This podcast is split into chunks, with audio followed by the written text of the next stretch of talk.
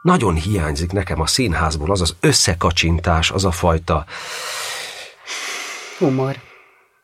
Nem csak, mert humor azért van.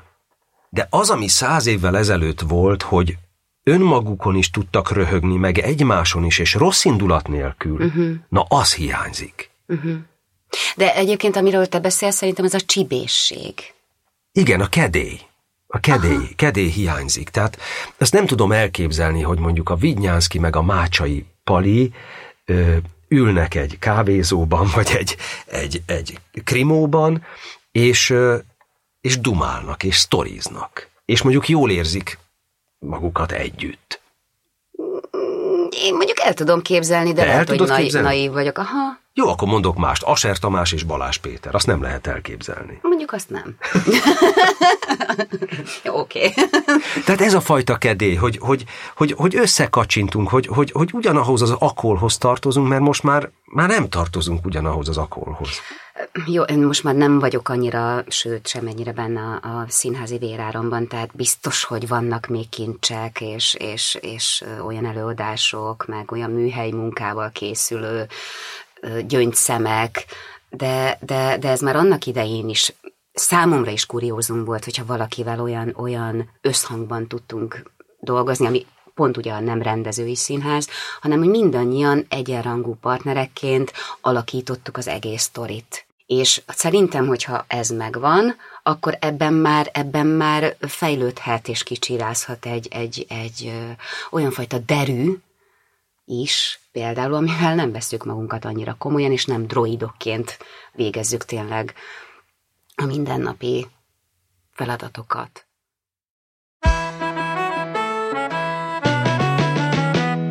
Ó, mennyi gond, ó, én szegény bolond, ó, mennyi szaladás és gefrett, amíg együtt van a toalett, egész egy nagy vagyon, mi ér rajtam vagyon. Mégis, ha tükörben nézek én, majd nem kiszaladgál az epén. Mondja, kedves Binzi Steinél, hol dolgoztat ön? Hiszen magát megnézni már az is egy öröm.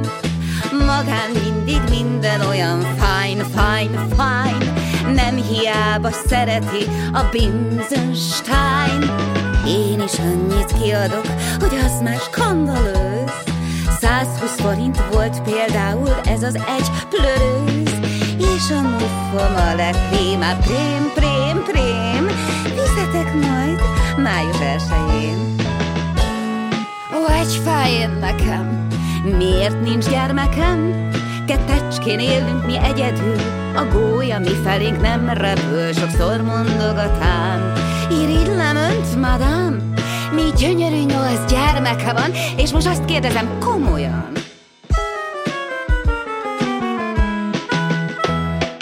Mondja, kedves Binzi Steinnél, hol dolgoztat ön? Hiszem magát megnézni már az is egy öröm. Magám mindig minden olyan fine. Nem hiába szereti a Binzi Stein. Nézze, kedves Binzi Stein, ne legyen oly fád. Hozza egyszer mi hozzánk el a kedves urát. Lesz tea, és ami hozzá jár. Lébezik, ha rezeruár. Zsazsádnak rendületlenül légy híve, ó király. Emelhetsz néki szobrot is? Teltházat ő csinál. S mivel, hogy Zsazsádon kívül nincsen számodra nő, tudd meg, hogy nem te ápolod, de téged ápol ő. Enned kellett a színpadon? Volt olyan? Azt hiszem, igen, ha jól emlékszem. Azt hiszem, miért kérdezed? Azért, mert a színészek szoktak félni a színpadi evéstől. És hogy ne legyen igazi étel, mert nehogy a torkukon akadjon, vagy véletlenül kiköpjenek valamit, mert akkor az mennyire ciki már, hogy esetleg a nézőtérre köpi le a falatot. Aha. Én meg pont az ellenkezője voltam, én mindig nagyon szerettem színpadon enni. Mi is volt az a darab? A Bakaruhában. a Balázs Péter rendezte a Vidám Színpadon, és egy vacsorát kellett eljárt, egy nagy családi vacsorát, és csak almaszeletek voltak a tányéron, semmi más.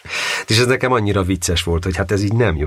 És amikor a Radnótiban csináltuk a Störkapitányt, a Cserhalmival volt egy vacsora jelenetünk, és hát ugye pici színház is, rálátnak a színpadra az erkéről, és akkor kérdezte a kellékes, hogy na, mit szeretnétek? És mondtam, figyelj Józsi, legyen sült csirke, francia saláta, kaszinótojás, és a végére somlóit kérek. És mindig végigettük a menüt. De jó.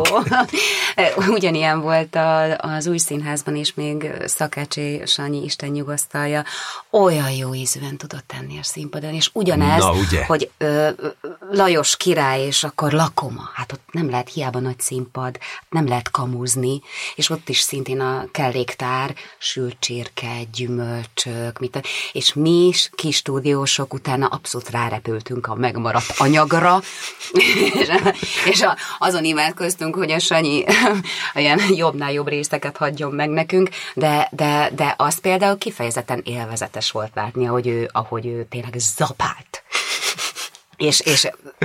És nem eljátszva zabált, hanem tényleg azzal a olyan királyi volt.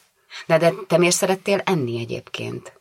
Hogy ne legyen mű az evés. Ja, hogy mű az ne evés. Kamu evés legyen, evés van, akkor legyen igazi. Tatabányán csináltuk a Spiró Imosztort, és ott direkt belerendeztem magamnak egy komplett vacsorát, szintén a szerepbe, és akkor aznap meg már nem kellett költenem vacsorára. Egyik nevesebb vendéglőnkbe, amely nemrég tulajdonos cserélt, egyik este betért az étvágyáról híres huszár Pufi. Amikor az új tulajdonos meglátta, boldogan sietett eléje, és egy kis kérelmet intézett hozzá. Kedves művész úr, rendkívül lekötelezne, ha vendéglőmet ajánlaná kollégáinak. Meg fogja látni, hogy az én konyhám ellen nem lehet kifogás. Pufi jóindulatúan hallgatta a kérelmet, majd az étlapot végig böngészvén így szólt. Majd meglátom, uram, mit ehetek az ön érdekében. Mit nekünk a húsdrágaság? Szólottak a faludiak négyen, s szerződtették Pufi hasát, hogy vidám attrakciójuk legyen. Azaz Pufit szerződtették mindenestül a teljes egészet. Szegények nem is sejtették, hogy mit rendelt számukra a végzet. Mikor Pufi elindula, hogy a dolgot aláírja végleg, a Vígszínház nagy kapuja, szentisten, nem bizonyult elégnek. Valódi ékeme tényre elévettek ezresbankót, 100-at, és költséget nem kímélve átépítették a Vígszínházat.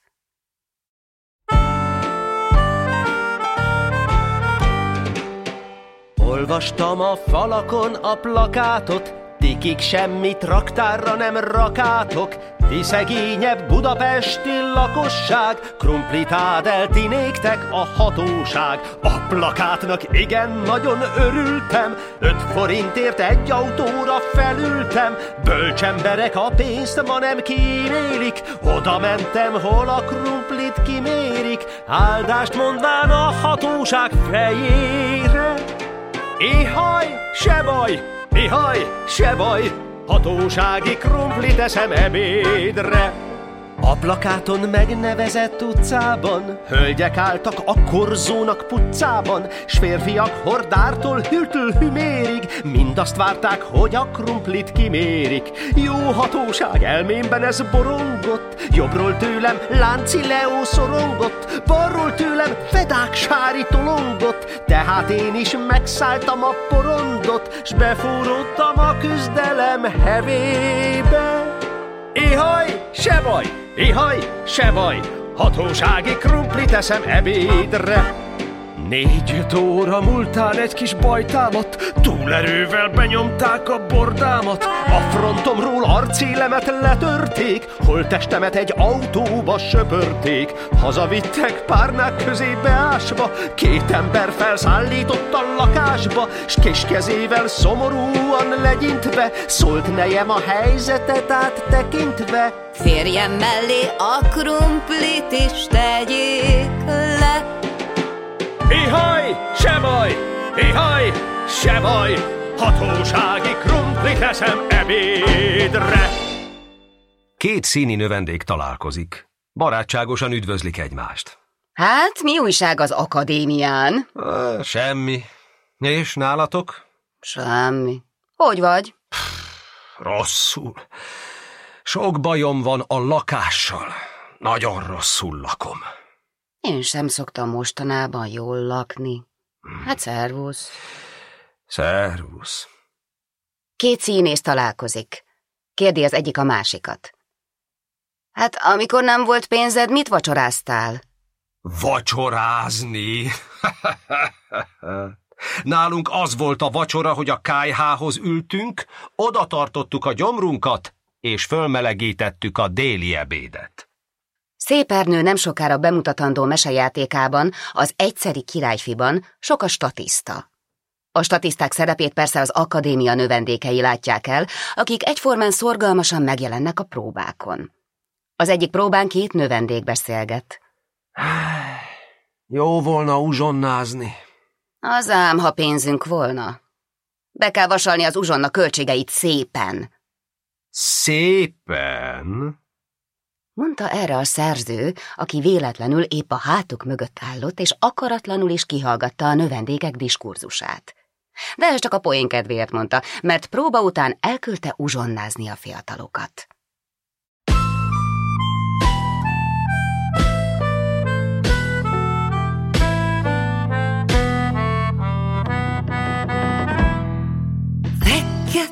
Kívül és belül is fekete, feketébb, fekete. Vajon már lehet-e, nincs benne hangulat, se ború, se derű, avatag, rohatag, savanyú, keserű, keserű, keserű, keserű, keserű.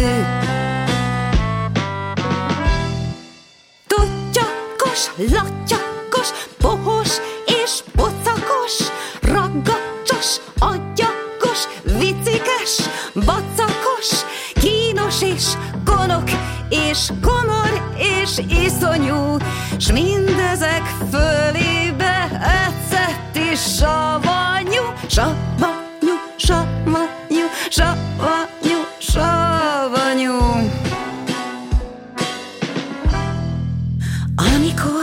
Muszáj illik, elébem leteszem, s eszembe nyilallik, hogy ütet megeszem, arra is gondolok, nem volna okosabb, ha mindjárt pikstollal ölnéd le magadat, magadat, magadat, magadat, magadat.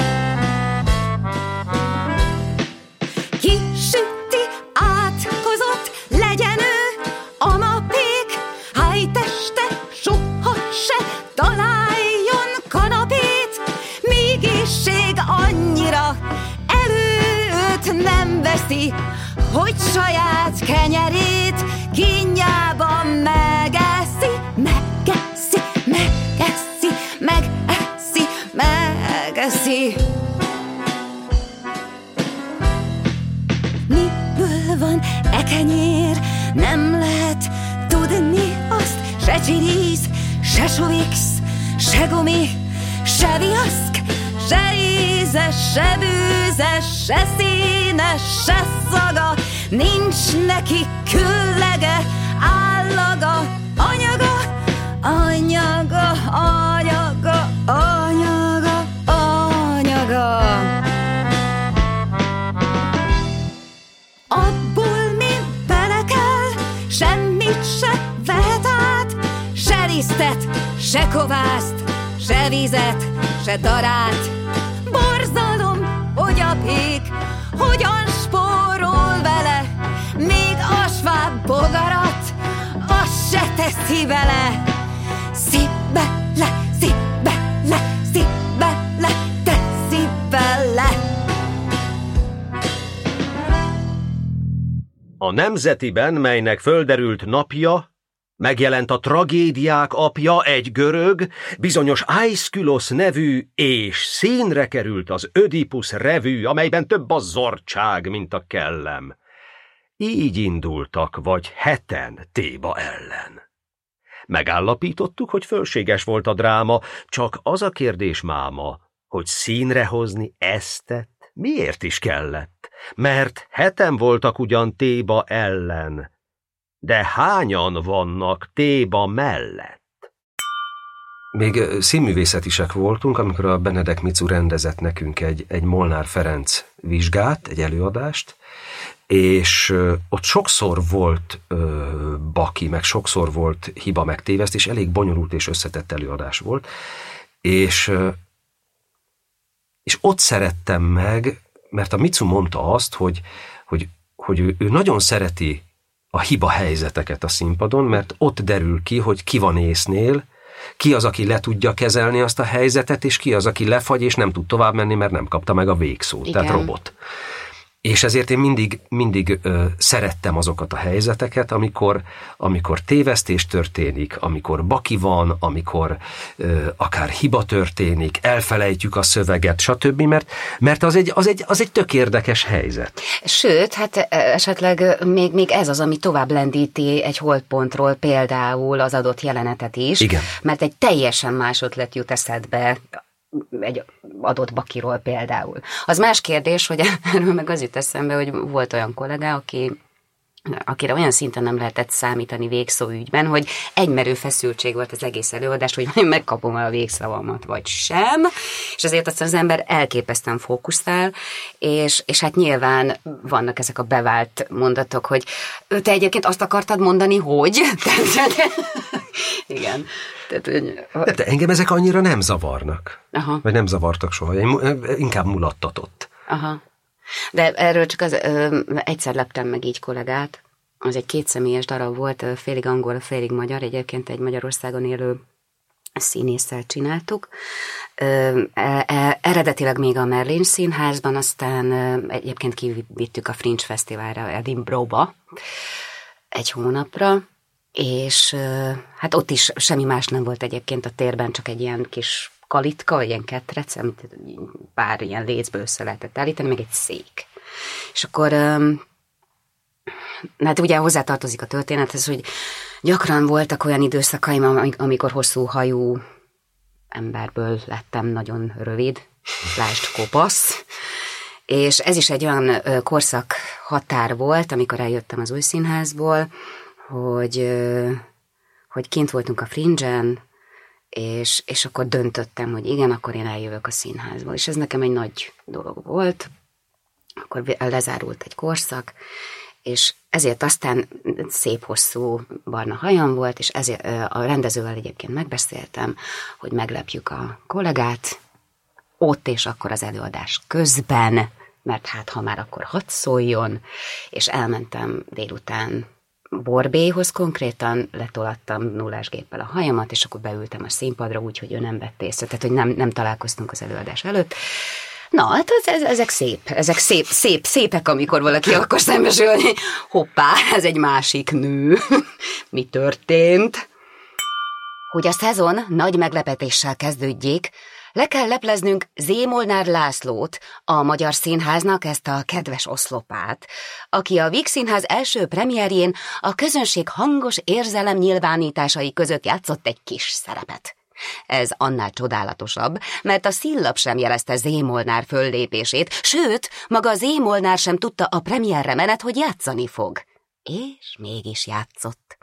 A dolog tudniillik úgy történt, hogy a Támlásszék 10-es számcímű bohózata nézőtéren történik, ahol a 10. számú Támlásszék előtt megjelenik Vendrei Tata és Nagy Lármát Csap. A Támlásszékben Kemenesül, aki szintén hangosan kardoskodik jogai mellett, amiből persze a végén pofoszkodás kerekedik. Kettőjükön kívül még Konc ügyelőt is lerendelték a nézőtérre, aki bozontos ifjúnak maszkírozva a közönség hangulatát szítja közbeszólásaival.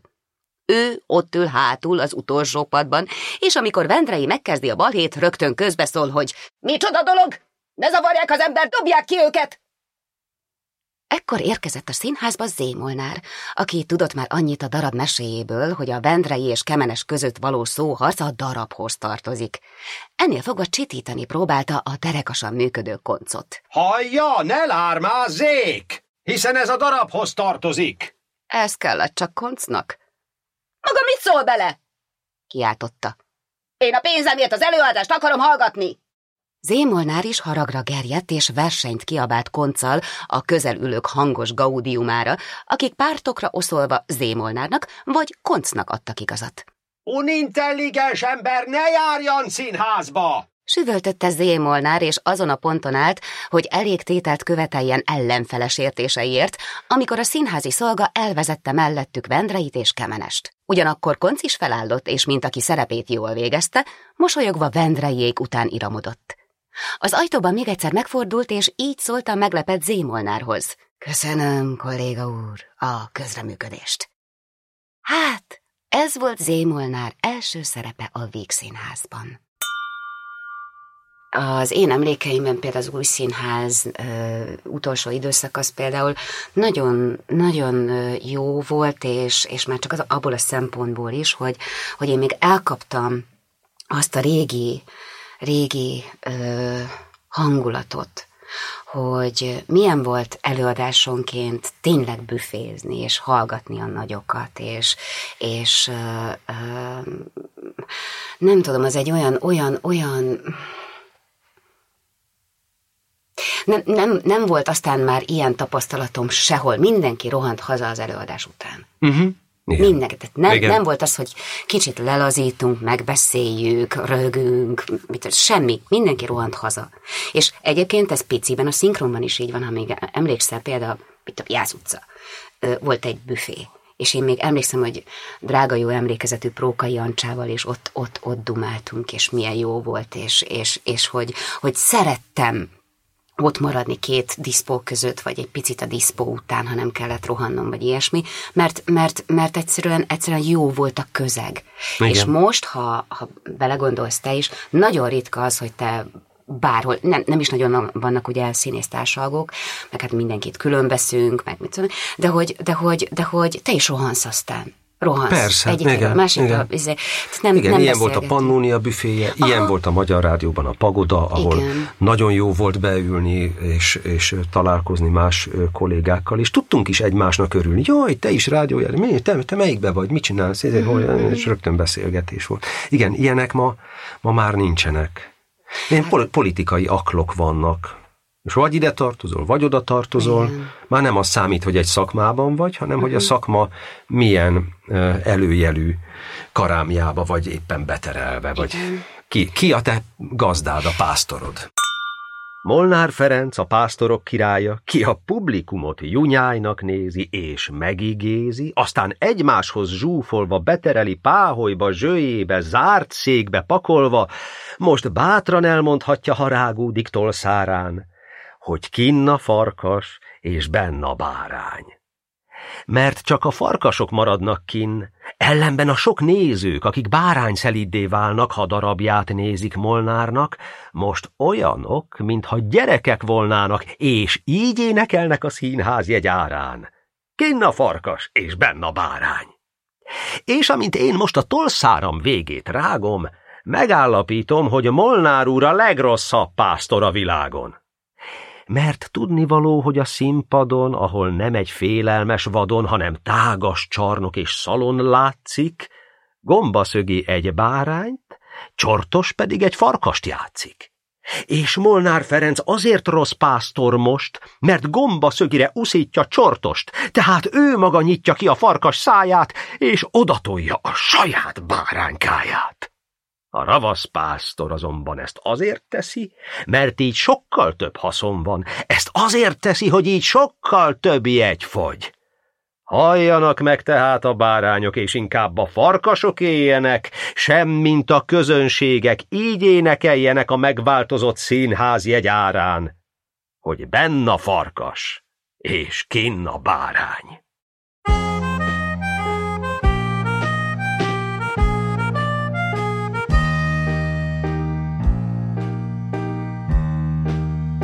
A gróf egy estét rendezett pompás pazarlegény lakásán. Nézzük meg tán a kertemet, itt szólt 12 óra táján.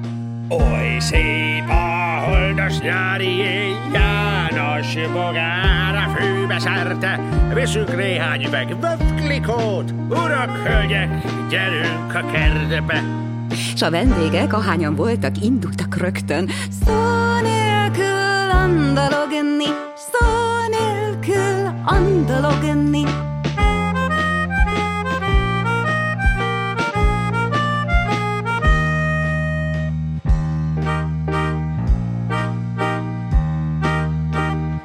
Bankárné azonban épp a goblen termet nézegettes, a herceg ezt a fontos tényt, ahogy szétnézett, észrevette. Ment hát a bankárné után, meglelte, és elindult véle, hogy több sötét szobákon át a társasághoz elkísérje. Hát, ahogy beérnek a gróf sötét hálószobájába, a herceg az asszonyt szó nélkül átölelte, szó nélkül átölelte.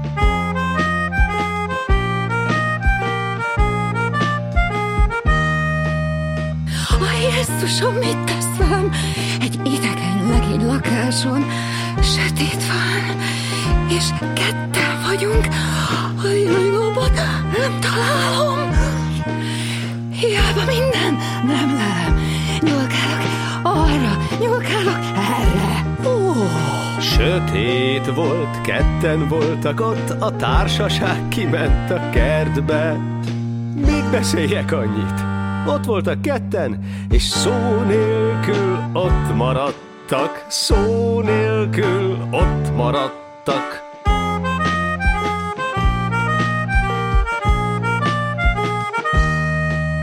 Tíz-tizenöt perc telt vele, és most már ők is mentek volna, de most a herceg sem akadt az átkozott kis villanygombra. Hol itt a villany? Strolt bosszusan. Egy égarzon hálószobában. A bankárné egy szót se szólt, csak 4 lépést tett fix irányba. Oda ment, kinyújtotta a kezét és a villanyt szó nélkül felcsavarta, szó nélkül felcsavarta.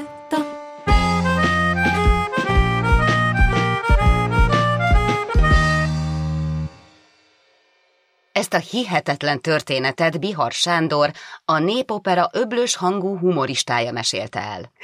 Ide hallgass! Ilyesmi még nem történt velem, de mással se igen. Az órámat adtam be egy Lipót körúti óráshoz javításra. Egy hét múlva bemegyek érte. Kérem szépen, szólok néki lágyan. Készen van az órám? Igenis, tessék parancsolni. Mit fizetek?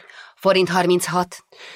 Tessék, mondom én, és zsebre vágom az órát. Indulok a színházba. A Nyugodtinál még meg akarom nézni, jól jár-e. Benyúlok a zsebembe, s az óra nincs ott. Ijetten szaladok vissza az óráshoz, nem hagytam-e ott? Nem. Súlyosan letörve bandukolok a Népopera felé, és már csak azon töprengek, hogy legalább ne fizettem volna ki a forint 30-at. Beérek a színházba, és mit gondolsz? Mi fekszik az öltözőmben az asztalon? Az órám ott volt? Az, amelyiket az órástól elvittem. Ugyan nem esély. De bizony így volt, akár hiszed, akár nem. És a dolog nem is olyan csodálatos. De én már rájöttem. Az óra egy fél órát sietett. Így előbb ért a színházba, mint én.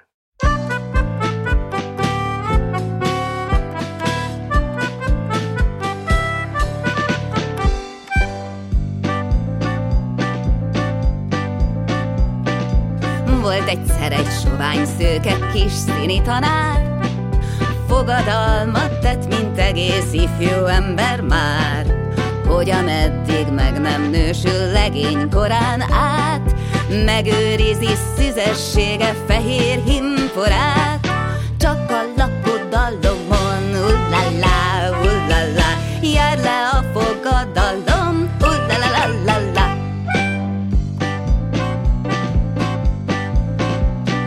Harmincnyolc éves korában történt az eset, hogy egy szende növendékbe beleszeretett.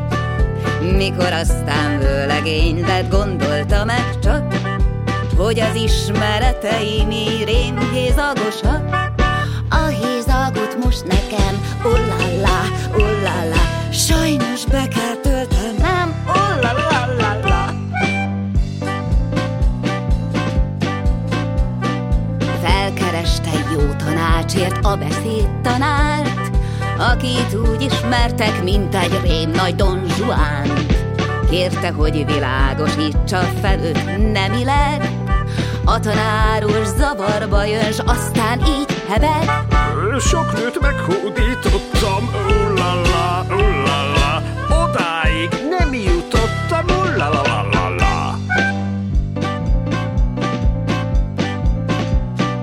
Otthon aztán a lexikont kereste elő, s mind a 16 kötetet átkutatta ő. Megtalálta, hogy szeretnek az ős állatok, a véglények, a puhányok és ázallagok. Nem vagyok én ázalag, ullallá, ullallá, legfeljebb egy átalak, ullallallallá. Anász éjjel mondhatom, hogy nagyon drukkolt ő, egy kezében a lexikon, másikban a nő. Mit tesz Isten, csoda történt, kiderült hamar, hogy az asszony többet tud, mint a tanári kar. S egy hónap sem telt vele, ullala, ullala, meg volt már a gyereke, ullala. Az Elnöknő című darab főpróbáján történt. A második felvonás után fényes Annuska magára szedi boáját, mufját, mint aki menni készül. Kérdi tőle valaki. Hová, hová, Annuska? Csak nem megy el innen. De igen, megyek egy másik főpróbára. Másikra? Hisz ma nincs már más főpróba. De van bizony, megyek főpróbálni az új ruhámat.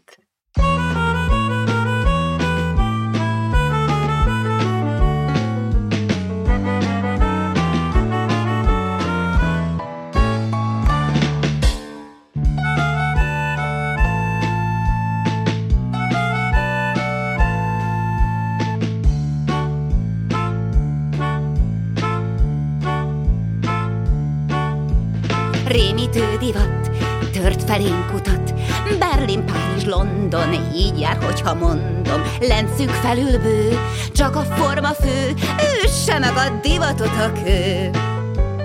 Rajtam sok a báj, csoda szép a táj, látni rajtam combot, hegyet, hölgyet, dombot. S így a nő, a szép, könnyen félrelép, ha üldözi ronda férfi nép. Ezt a szoknyát úgy hívják, hogy buhjel szoknyas, mindaz, aki így szoknyába jár. Előbb-utóbb egy-néhányszor el fog bukni, amíg eddig el nem bukott már. Nézzék, kérem, ezt a ruhát jól meg rajtam, attól tartok ugyanolyan sors ér. Hogy valaki buki, kérem, és mert olyan szűk a szoknyám, én is elbukom, 5 ér. Látták az etelt, Gotthüberti felt, ilyen szűk szoknyába, mekkora a lába, és a foszba vett, ugyanilyet vett, na hát nekem tőle csúnya lett.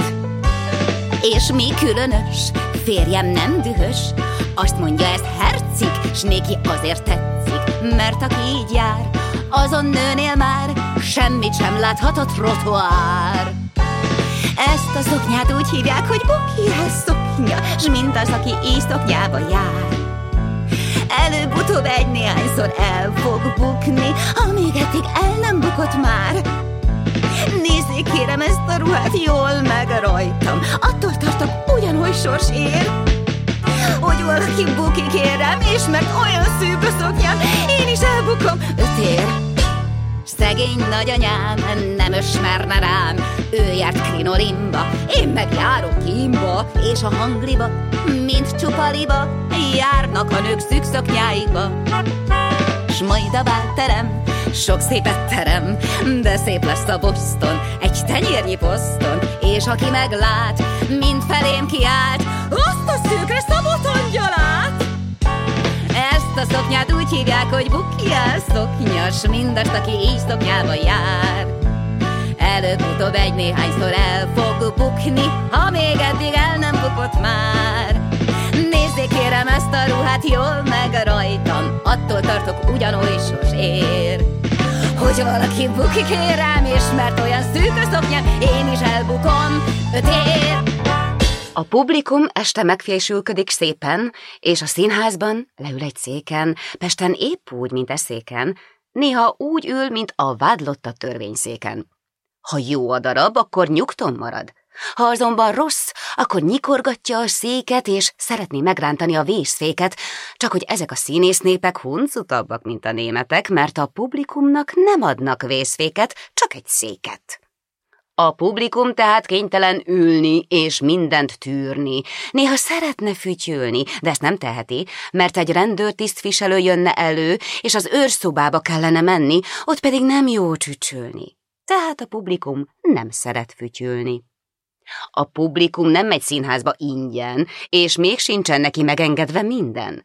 Ha felmegy a függöny, mikor a csengettyű csenget, neki csak tapsolással szabad megzavarni a csendet. A publikum azonban mégis kijátsza a színházaknál uralkodó rendet, mert nem fütyüléssel büntet, hanem akként tüntet, hogy mikor a leghatásosabb jelenet halszik, a publikum a széken csendesen elalszik. A kulisszák mögött most új jelszó kapott divatra. Itt tudniillik, az enyelgések néha kissé túlmennek az etikett szabta viselkedésen, miért is a megtámadottak néha kénytelenek erélyesebb hangon védekezni. Így történt, hogy a Vígszínház egyik fiatal és kedves művésznője a napokban rászólt Szerémire. Na, ilyen tímek még nem vagyunk. Tímek? Kérdezte megdöbbenve Szerémi, mert azt hitte, hogy most valami rémes dolgot vágtak a fejéhez. Igenis, nem vagyunk tímek. Intímek. Megkérdezték a Benefleket egyszer, hogy mitől lesz jó egy film. És akkor, hát persze nekem kellett szinkronizálnom ezt a riportot, legalábbis a bent, és hát föl voltam készülve rá, hogy majd olyanokat mond, hogy a szakmai tudás, az átélés, a rendezés, meg a mögöttes, a Stanislavski, az érzelem, a stb. És erre tudod, mit mondott? Hogyha jó a hangulat a forgatáson. Nem már. De.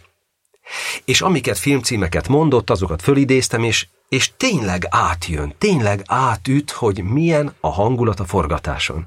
Én megmondom őszintén, szerintem ez a rendezői színház óta van így. Ugyanez jutott eszembe. Hogy azt lehet csinálni a színésszel, amit akarnak, és a színész az egy eszköz, az egy végrehajtója. A rendező, mint nagy órásmester álmának, aki összerakja az egész szerkezetet, és abban a színész csak egy porszem, és akkor majd az minél hitelesebben. És ha jól emlékszem, az Ashertől származik az a mondat, hogy az alul fizetett színész a jó színész. Mert ő motivált? Mert az életéért játszik.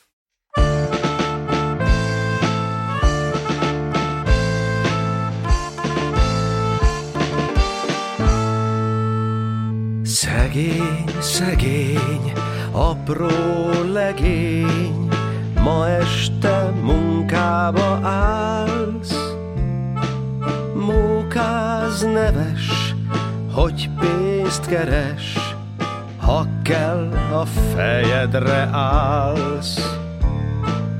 Most még tiéd, mezős a rét, most még van játékszered, de este már a munka vár, kezdődik az életed.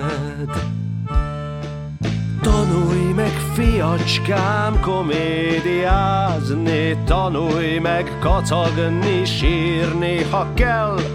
Tanulj a rosszhoz és jó képet vágni, magaddal törődj, csak más senkivel.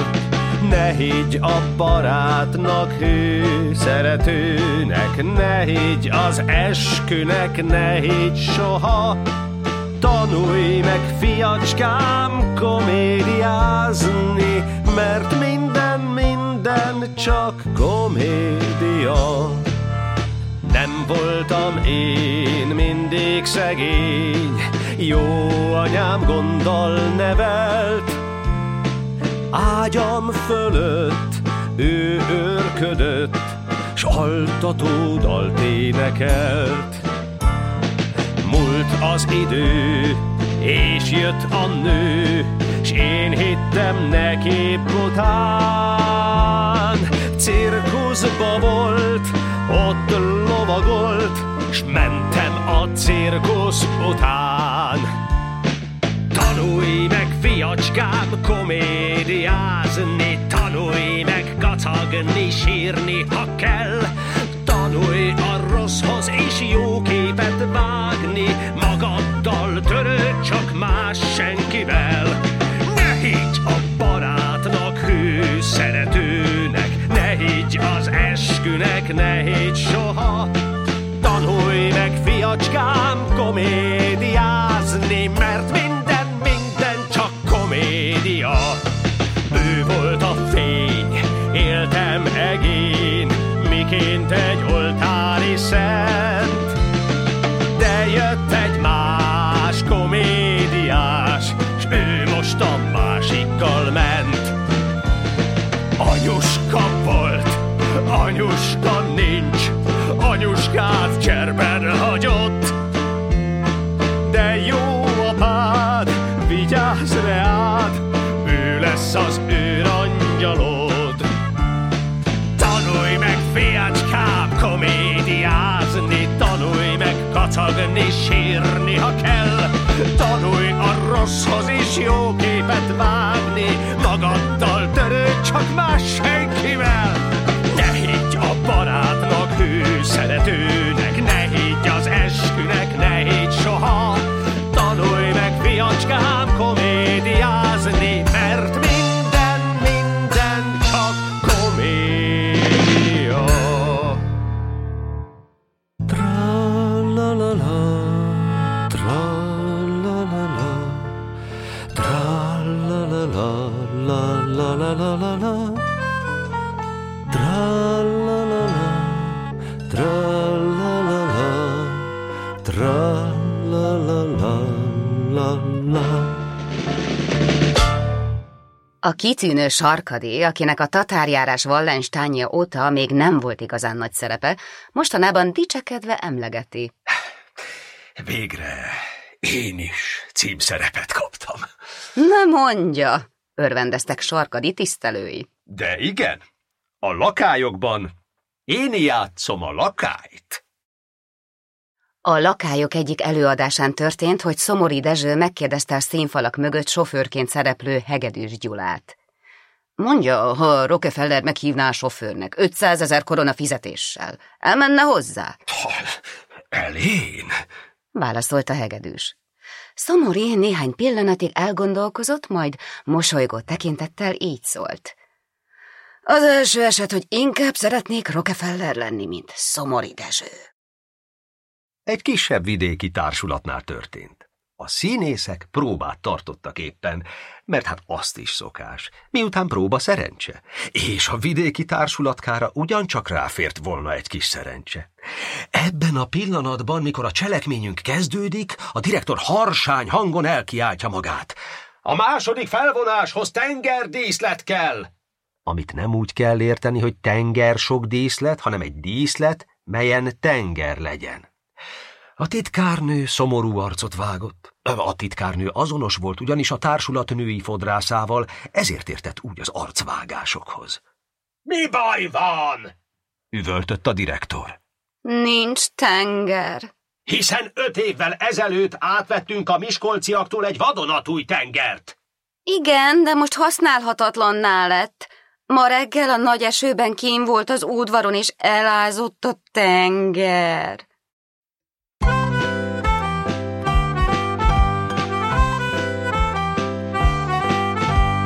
Amikor én a világra jöttem, a családom egész elhüle. Kicsit vészfejű a szegény gyermek, mit csinál majd a szegény hüle? Se baj, szóltam legrosszabb esetben, vesztek nekem egy mandátumot.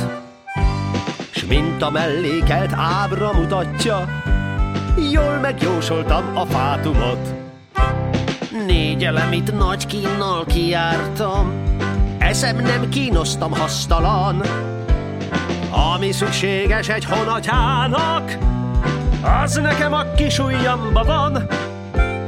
Jól tudok szavazni, helyeselni, és az ordítás az elemem, s legfőképpen akármit lenyelni, mit feltállal a párt fegyelem.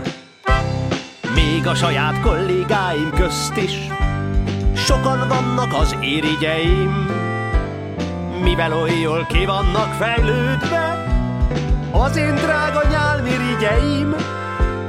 Egy pár jól irányított köpéssel megmentettem alkotmányt és hant, így ontottam nyálam a hazáért, reszkedt tőlem minden darabont.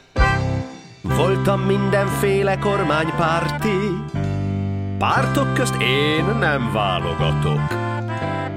Szeretném én azt a kormányt látni, amelyet én nem támogatok. Hűséges és odaadó harcos, megbízhat bennem a hatalom. Tüzet fújó kuruc 48-as, persze 67-es alapon. Egyetlen egy jó példa van előttem, méghozzá a Vajdasági Színház,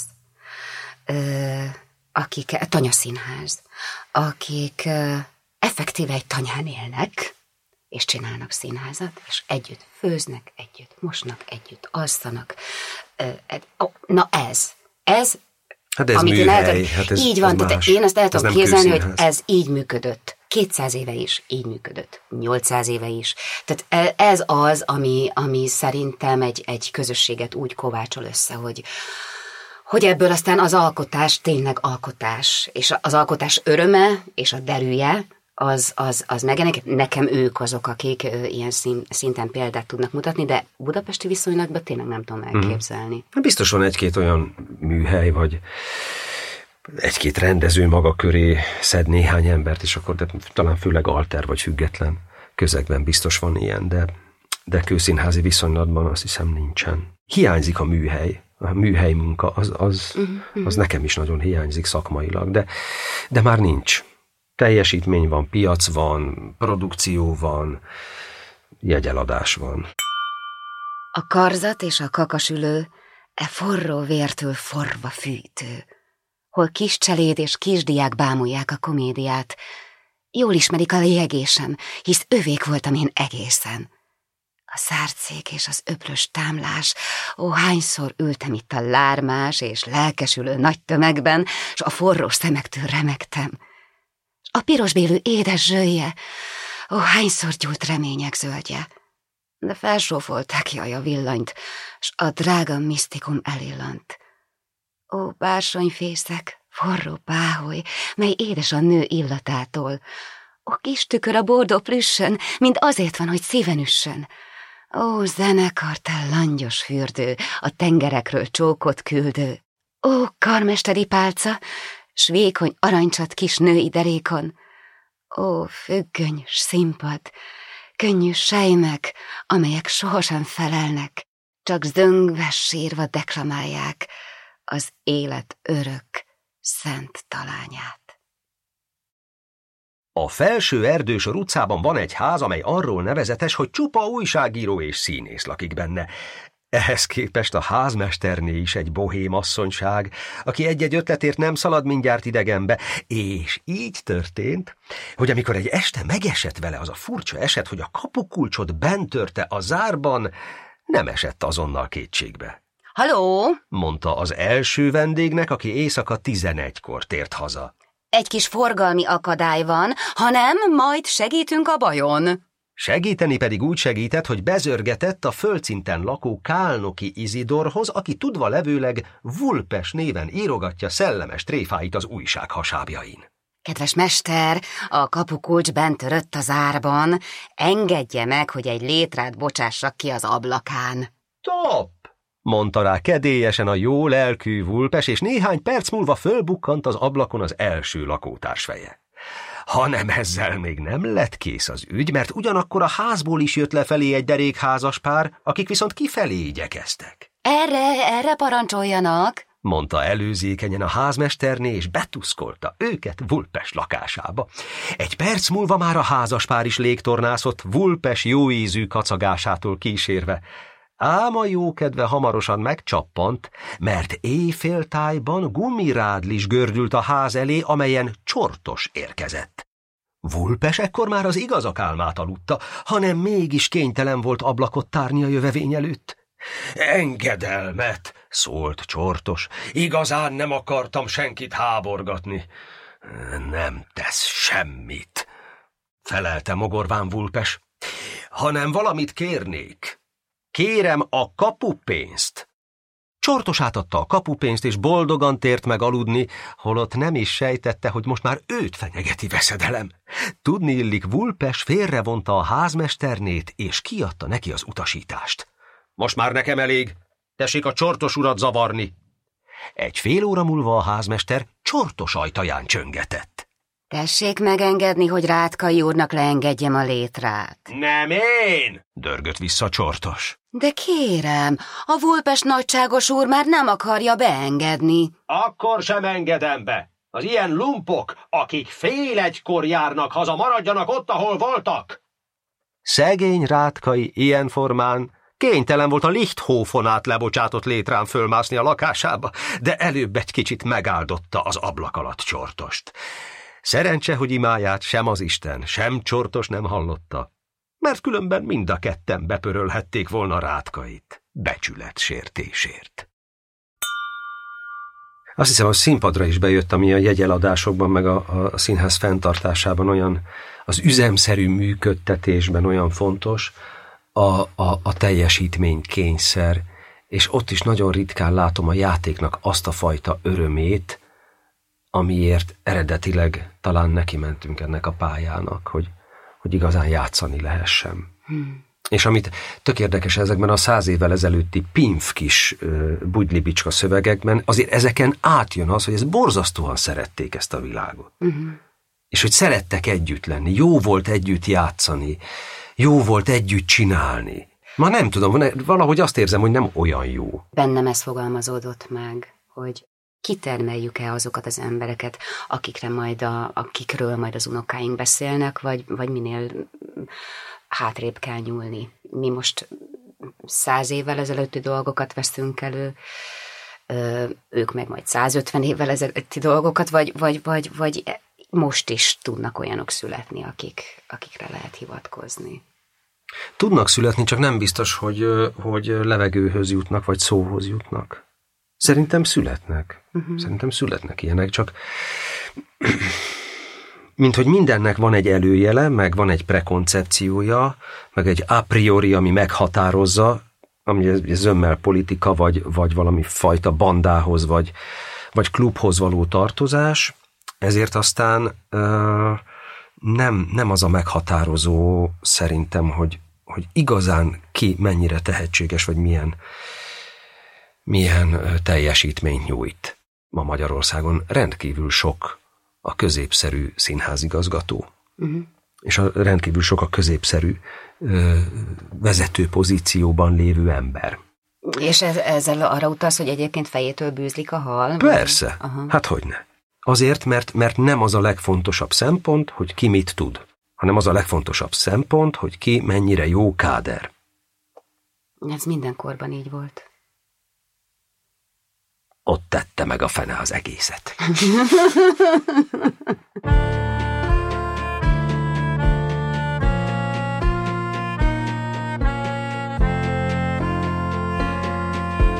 Egy pesti házban este 10-kor, amint sötét lett, s jött a csend, találkozott két kis cselédke a lépcsőházban odalent. Most este van, övék az élet, most rájuk senki sem vigyáz. A nagyságák már lefeküdtek, hideg, sötét a pesti ház.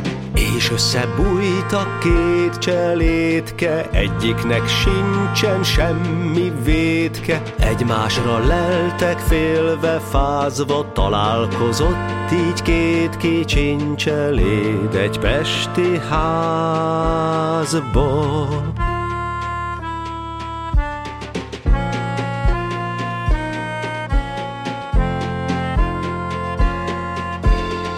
is szólt az egyik súgva halkan. Egy asztalos, ő az enyém. És szólt a másik. Az enyém is csak asztalos, de szép legény. Karácsony táján mondtam, elvesz. Ó, engem elvesz még előbb.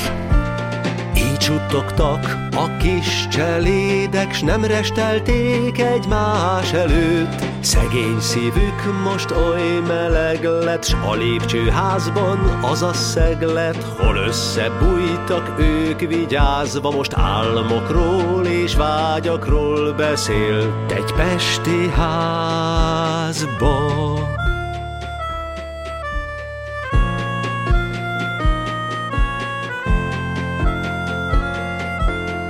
És boldogan a hangjuk reszket, mondták tovább a vallomást. Így nem szerettem soha senkit, így nem fogok szeretni mást. Hozzám vasárnap este eljön, hozzám vasárnap délután. Péternek hívják az enyémet, de az enyém is Péter ám. Ekkor ilyet összenéztek, megértették már az egészet. A bánat szívük összerázta, s két kis cseléd most halkan sírdogált egy pesti házba. Csak ültek ott, mint két madárka, mézes kalácsos szíveken. Az egyik így szólt, gyermekem lesz, s a másik mondta, mint nekem. Aztán sokáig hosszú csönd lett, a lépcsőház sötét hideg. Egy pesti házban összetörtek két árva kis cseléd szívet, és ültek könnyes bús szemekkel, míg megtalálták őket reggel. Nem járt érettük senki gyászban, két kis cseléd tegnap gyófát évott egy pesti házban.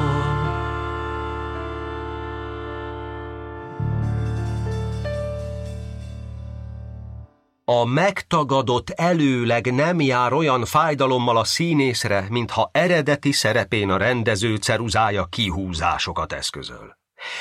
Újvári Lajosnak, aki valóban elmés és kedves dolgokat produkál a katonadolog előadásain, eredetileg sokkal nagyobb szerepe volt, mint amekkorát játszik, mert szerepét a főrendező felényire húzta. Újvári ezért az egyik próbán annyira elkeseredett, hogy párgára fűzte szerepkönyvét, és úgy vonszolta maga után a színpadon. Meglátja kolléganője a különös dolgot, és rászól. Mit csinálsz? Hát nem látod? Egészen kihúzom a szerepemet. Lári-fári, Fedák Sári, énekel, mint egy kanári. A publikum mind őt nézi, nagyon szép a Fedák néni. Szebb ő, mint a hófehérke, sokan majd meghalnak érte. Irigylik a primadonnák, a Dunába is bedobnák, megfojtanák vízben is, mi egy kanálnyi, mivel olyan nagyon szép a Fedák Sári. Ellenséget nem teszel magad alá akkor sem, hogyha kifogásolhatatlan a teljesítményed, tehát hogyha dönteni kell két ember között, akkor az ellenségedet választod, vagy... De ez az miért ellenség? Azért, mert ő más értékrendű, mást gondol? Akkor már ellenség? Szükségszerűen? Nem. De a gyakorlat tök mást mutat. Én értem. Csak ott a gondom, hogy mondjuk a Major Tamás, aki egy óriási kommunista volt, igen, meg sok embert kinyírt, meg tudjuk, de ezzel együtt egy nagyon meghatározó színházi ember volt. És egy jó színész volt. Gobbi Hilda, aki szintén nem volt sem az erkölcsnek, sem pedig az erénynek a bajnoka, zseniális színésznő volt. Tehát voltak megkérdőjelezhetetlen értékeik és szakmai hátterük. És most meg nagyon sokszor azt látom, hogy olyanok vezetik a szakmát sok helyen, akik abszolút megkérdőjelezhetőek minden szempontból. Igen. Mind emberileg, mind szakmailag. Igen. Tehát itt van az óriási különbség, itt van a vese meg a máj között a különbség, hogy és ez nem félreértés, nem sírom vissza azt az időszakot. Nem, csak rossz azt látni, hogy olyan emberek döntenek mások fölött, akik nem érnek annyit szakmailag, mint akiről ők döntenek. Meg ez messzebbre is vezet. Tehát, igen. Igen. Meg ilyeneket nem is szabadna mondani, mert még meghallgatja valaki. És holnaptól nem lesz munkád? Holnaptól nem csinálhatok hangjátékot? Például. De.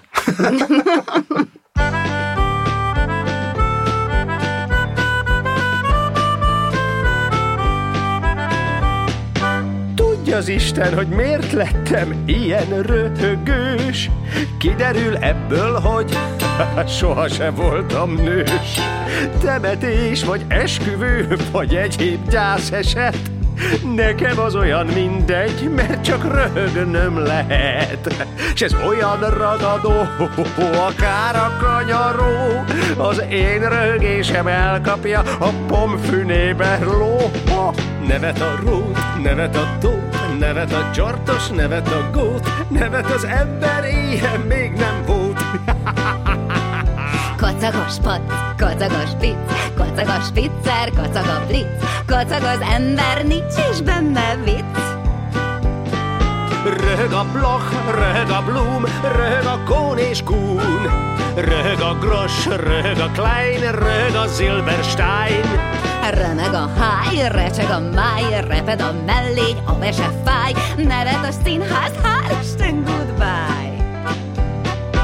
Ha a tárcám elcsórja egy szegény zsebmetsző, nevetek egyet, mert de becsapódott ő. Ha végre hajtó jön foglalni engemet, nevetek egyet, felkérem, hogy foglaljon helyet.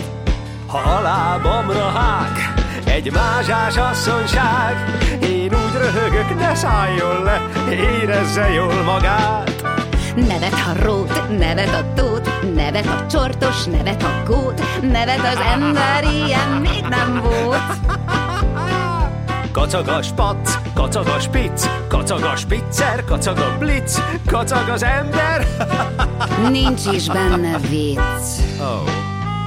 Röhög a Bloch, röhög a Blum, röhög a Kohn és Kuhn, röhög a Gross, röhög a Klein, röhög a Silberstein. Remeg a háj, recseg a máj, reped a mellény, a vesek fáj, nevet a színház, hál' Isten, goodbye! Nevet a rót, nevet a tót, nevet a Csortos, nevet a gót, nevet az ember, ilyen még nem volt. Kacag a spac, kacag a spic, kacag a spiccer, kacag a blitz, kacag az ember, nincs is benne víz.